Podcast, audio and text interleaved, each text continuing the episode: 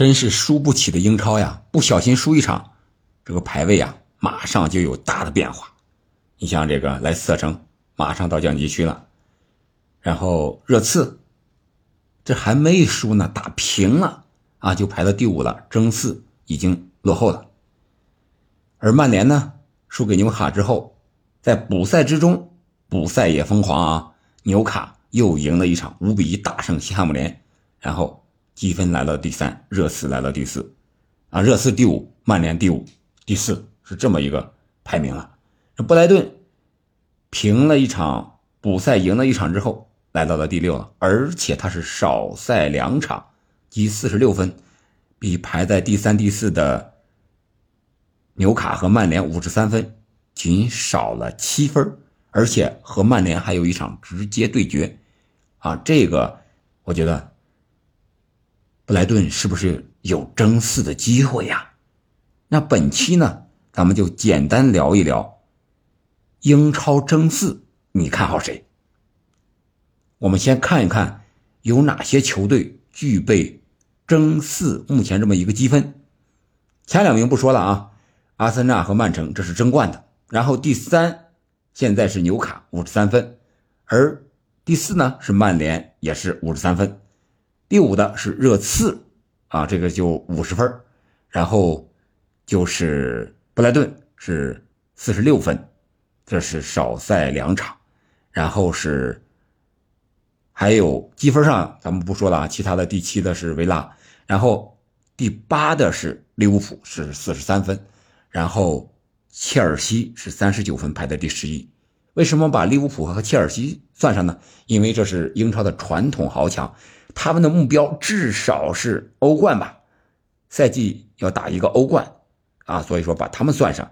那这样的话就是纽曼次，啊，布切利，这是我把这六支球队啊列为了本赛季争四的啊最大的热门，应该说是不会刨出这四支球队了。如果再有的话，那最多可能就是一个维拉。他们是引进了这个艾美丽主教练之后，啊，这个势头非常的强劲，特别是这两轮都赢了。让我们看一下啊，呃，我们今天呢聊不聊他们未来的英超的一个赛程，还有九轮，我们不去聊，因为这个变化太大了。我们主要的是看一看他们现在比赛的一个状态。我们从前到后挨个捋一下。纽卡呢，我个人觉得他。如果是争四成功的话，那就是防守。目前他是英超防守最好的球队，仅仅只有二十个丢球，这个比曼城、比阿森纳这些夺冠的球队还要好。我想这个是啊，主教练的一个策略是非常的对头的。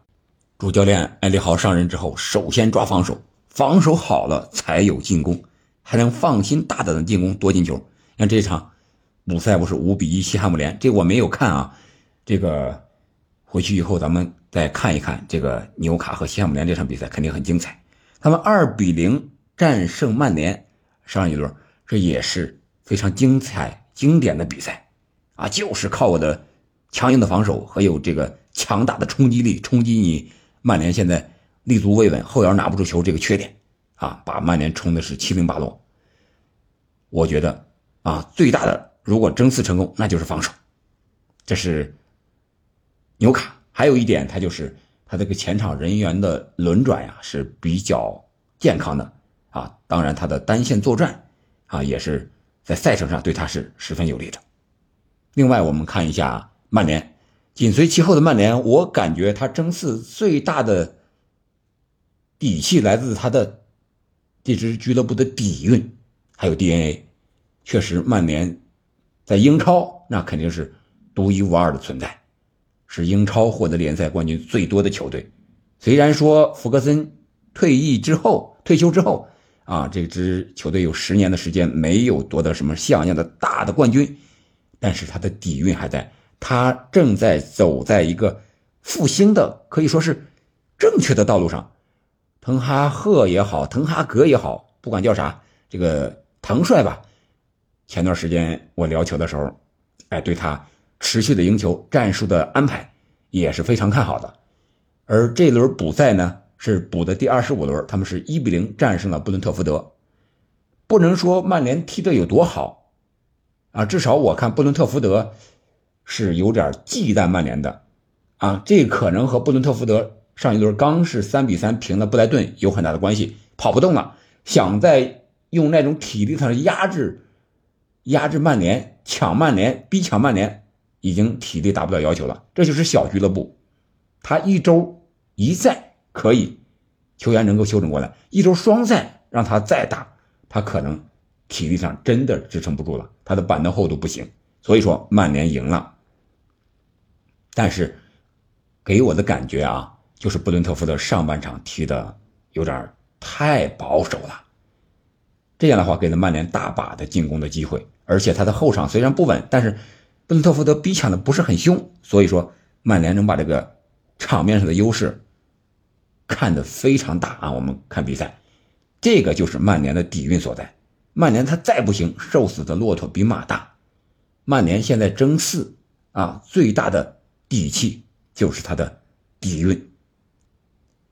再加上随后一些伤病人员的回归，像埃里克森呀，这中场这一块非常的关键。再有一个红牌停赛的卡塞米罗慢慢的回归之后，啊，相信曼联现在的阵容加上状态非常出色的拉什福德。安东尼，我觉得他虽然浪射吧，这场比赛曼联有点高射炮那个团队一样啊，好多人打门都打飞了啊，打飞机了。安东尼也好，弗雷德也好，那个托米奈也好，毕费也好，多次远射都打不到球门范围之内，但是不影响他们那一下，拉什福德把握住了就赢球了啊，所以我觉得曼联赢在底蕴，他们争四也在底蕴。然后我们再来看看传统的利物浦和切尔西。我个人感觉啊，虽然他们俱乐部的雄心在，但是他们争四目前来看真是难度太大了。首先在积分上，一个四十三，一个三十九，差距比较大。另外，利物浦我就说了，他的问题出在哪儿呢？我感觉一个就是方向性的大问题。他这支球队，你到底是像之前一样打高压逼抢？克洛普那种非常激情的足球，还是回来打传控、防守反击，这个可能现在还没有一个定论，还在摇摆。那你一摇摆、一犹豫，我们在踢球的时候处理每一脚球不能犹豫。一支球队建队方向性问题更不能犹豫。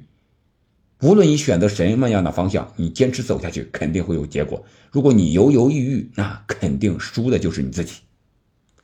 另外就是精气神的问题。我说了，这场比赛利物浦和切尔西也是一场补赛啊，是打了零比零。切尔西几乎很多，利物浦呢也有机会，但是利物浦给人的感觉就是战战兢兢、胆战心惊的感觉。后场不是门将一会儿来个失误，就是后卫一会儿来个失误，这个真的让人有点看不懂。曾经强大的利物浦，现在已经到了风雨飘摇的境地。这个我觉得利物浦的球迷也好，克洛普的球迷也好，这应该好好的感受一下他踢球的这种氛围，确实需要做出很大的调整，特别是在精气神上这一块我们可以看到，在场上亨德森和阿里松，是吧？亨队和阿门就吵起来了，而且好多次配合不够默契啊，比如说我往前传，哎，你往后跑了啊，这种诺塔和戈麦斯之间。啊，不光是这两对啊，好多次都出现不默契的情况。我觉得这个可能就是输球，长时间的输球给利物浦内部造成的一些影响，精气神啊，内部的团结氛围啊，很多东西都在无形之中影响着这支球队。所以我觉得利物浦要想争冠、争四啊，争冠咱们就不用说了，争四难度都非常非常的大。然后切尔西这一块呢？个人感觉他要换帅，已经换了，是吧？换帅之后，现在据说和他的神灯兰帕德啊，这场比赛也是坐在场边观战啊。据说达成了一些原则性的协议，接下来的比赛让兰帕德给带一带。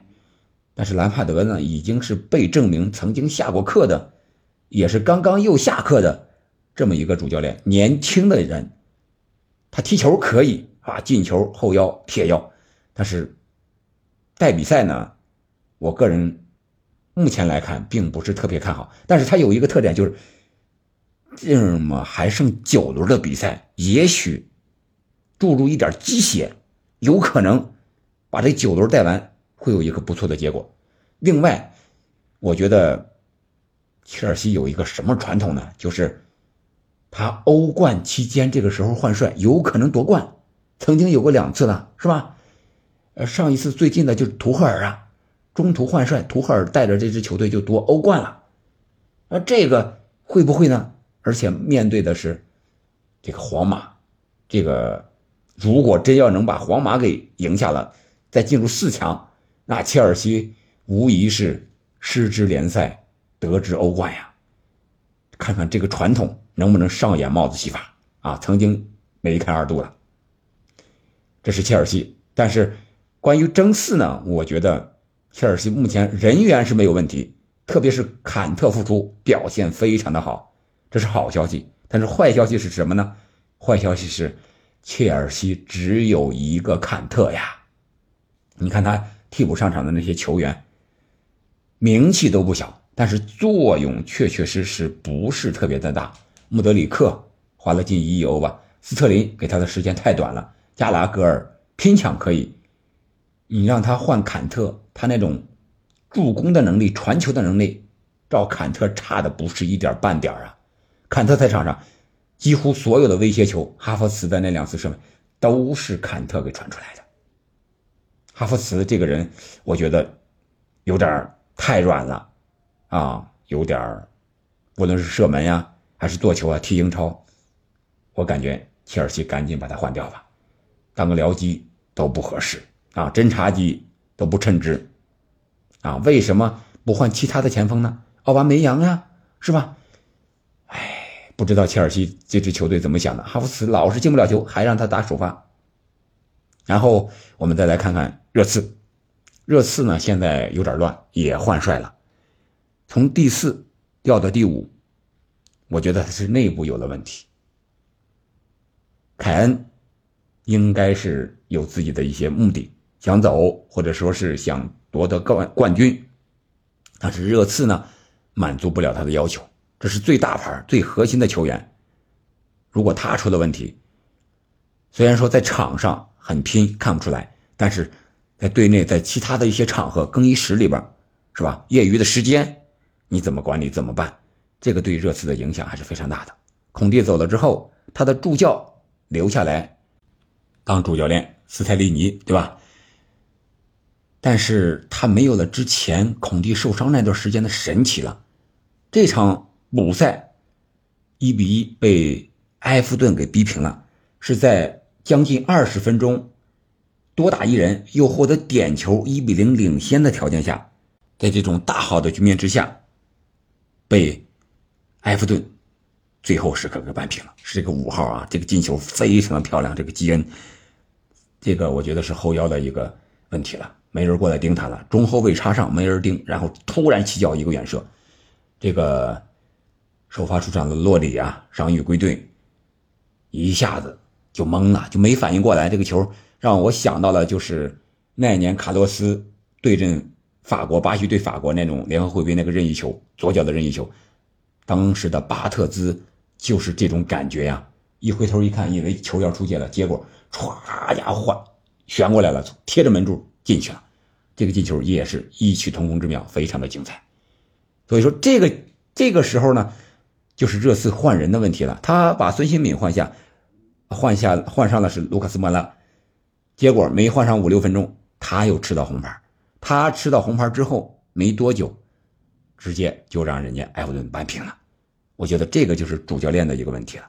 多打一人的情况下，没有把比分扩大到二比零、三比零更大一些、更保险的一个境地，这个。对热刺来说，那肯定是主教练的问题了啊，不能说是球员的问题啊。这是我个人感觉，热刺现在主要就是一个乱字。他要想争四，可能的机会性不是特别大啊，还不如布莱顿。我们说说布莱顿为什么不如布莱顿？我觉得布莱顿现在他的争四有可能。有难度，但是有机会。为什么这么说呢？因为他球员现在状态特别的好。三比三被布伦特福德逼平嘛，但是他有机会，最后时刻有个手球，裁判没有判。如果判了，再给点球，有可能就取胜了。布莱顿球员的状态特别好，而且战术啊，这种打法理念，让人家赏心悦目。看了啊，三球王在里边，啊，有进球有助攻，啊，非常的出色表现的。而且其他的两翼齐飞，马西和三球王一左一右，是吧？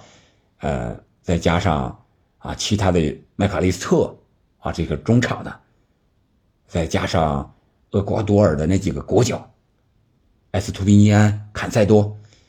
这个小个阵容也好，有技术、有硬度、有强度，啊，我觉得他们单线作战争个四，以目前的这种球队的状态来说，还是有很大的机会的。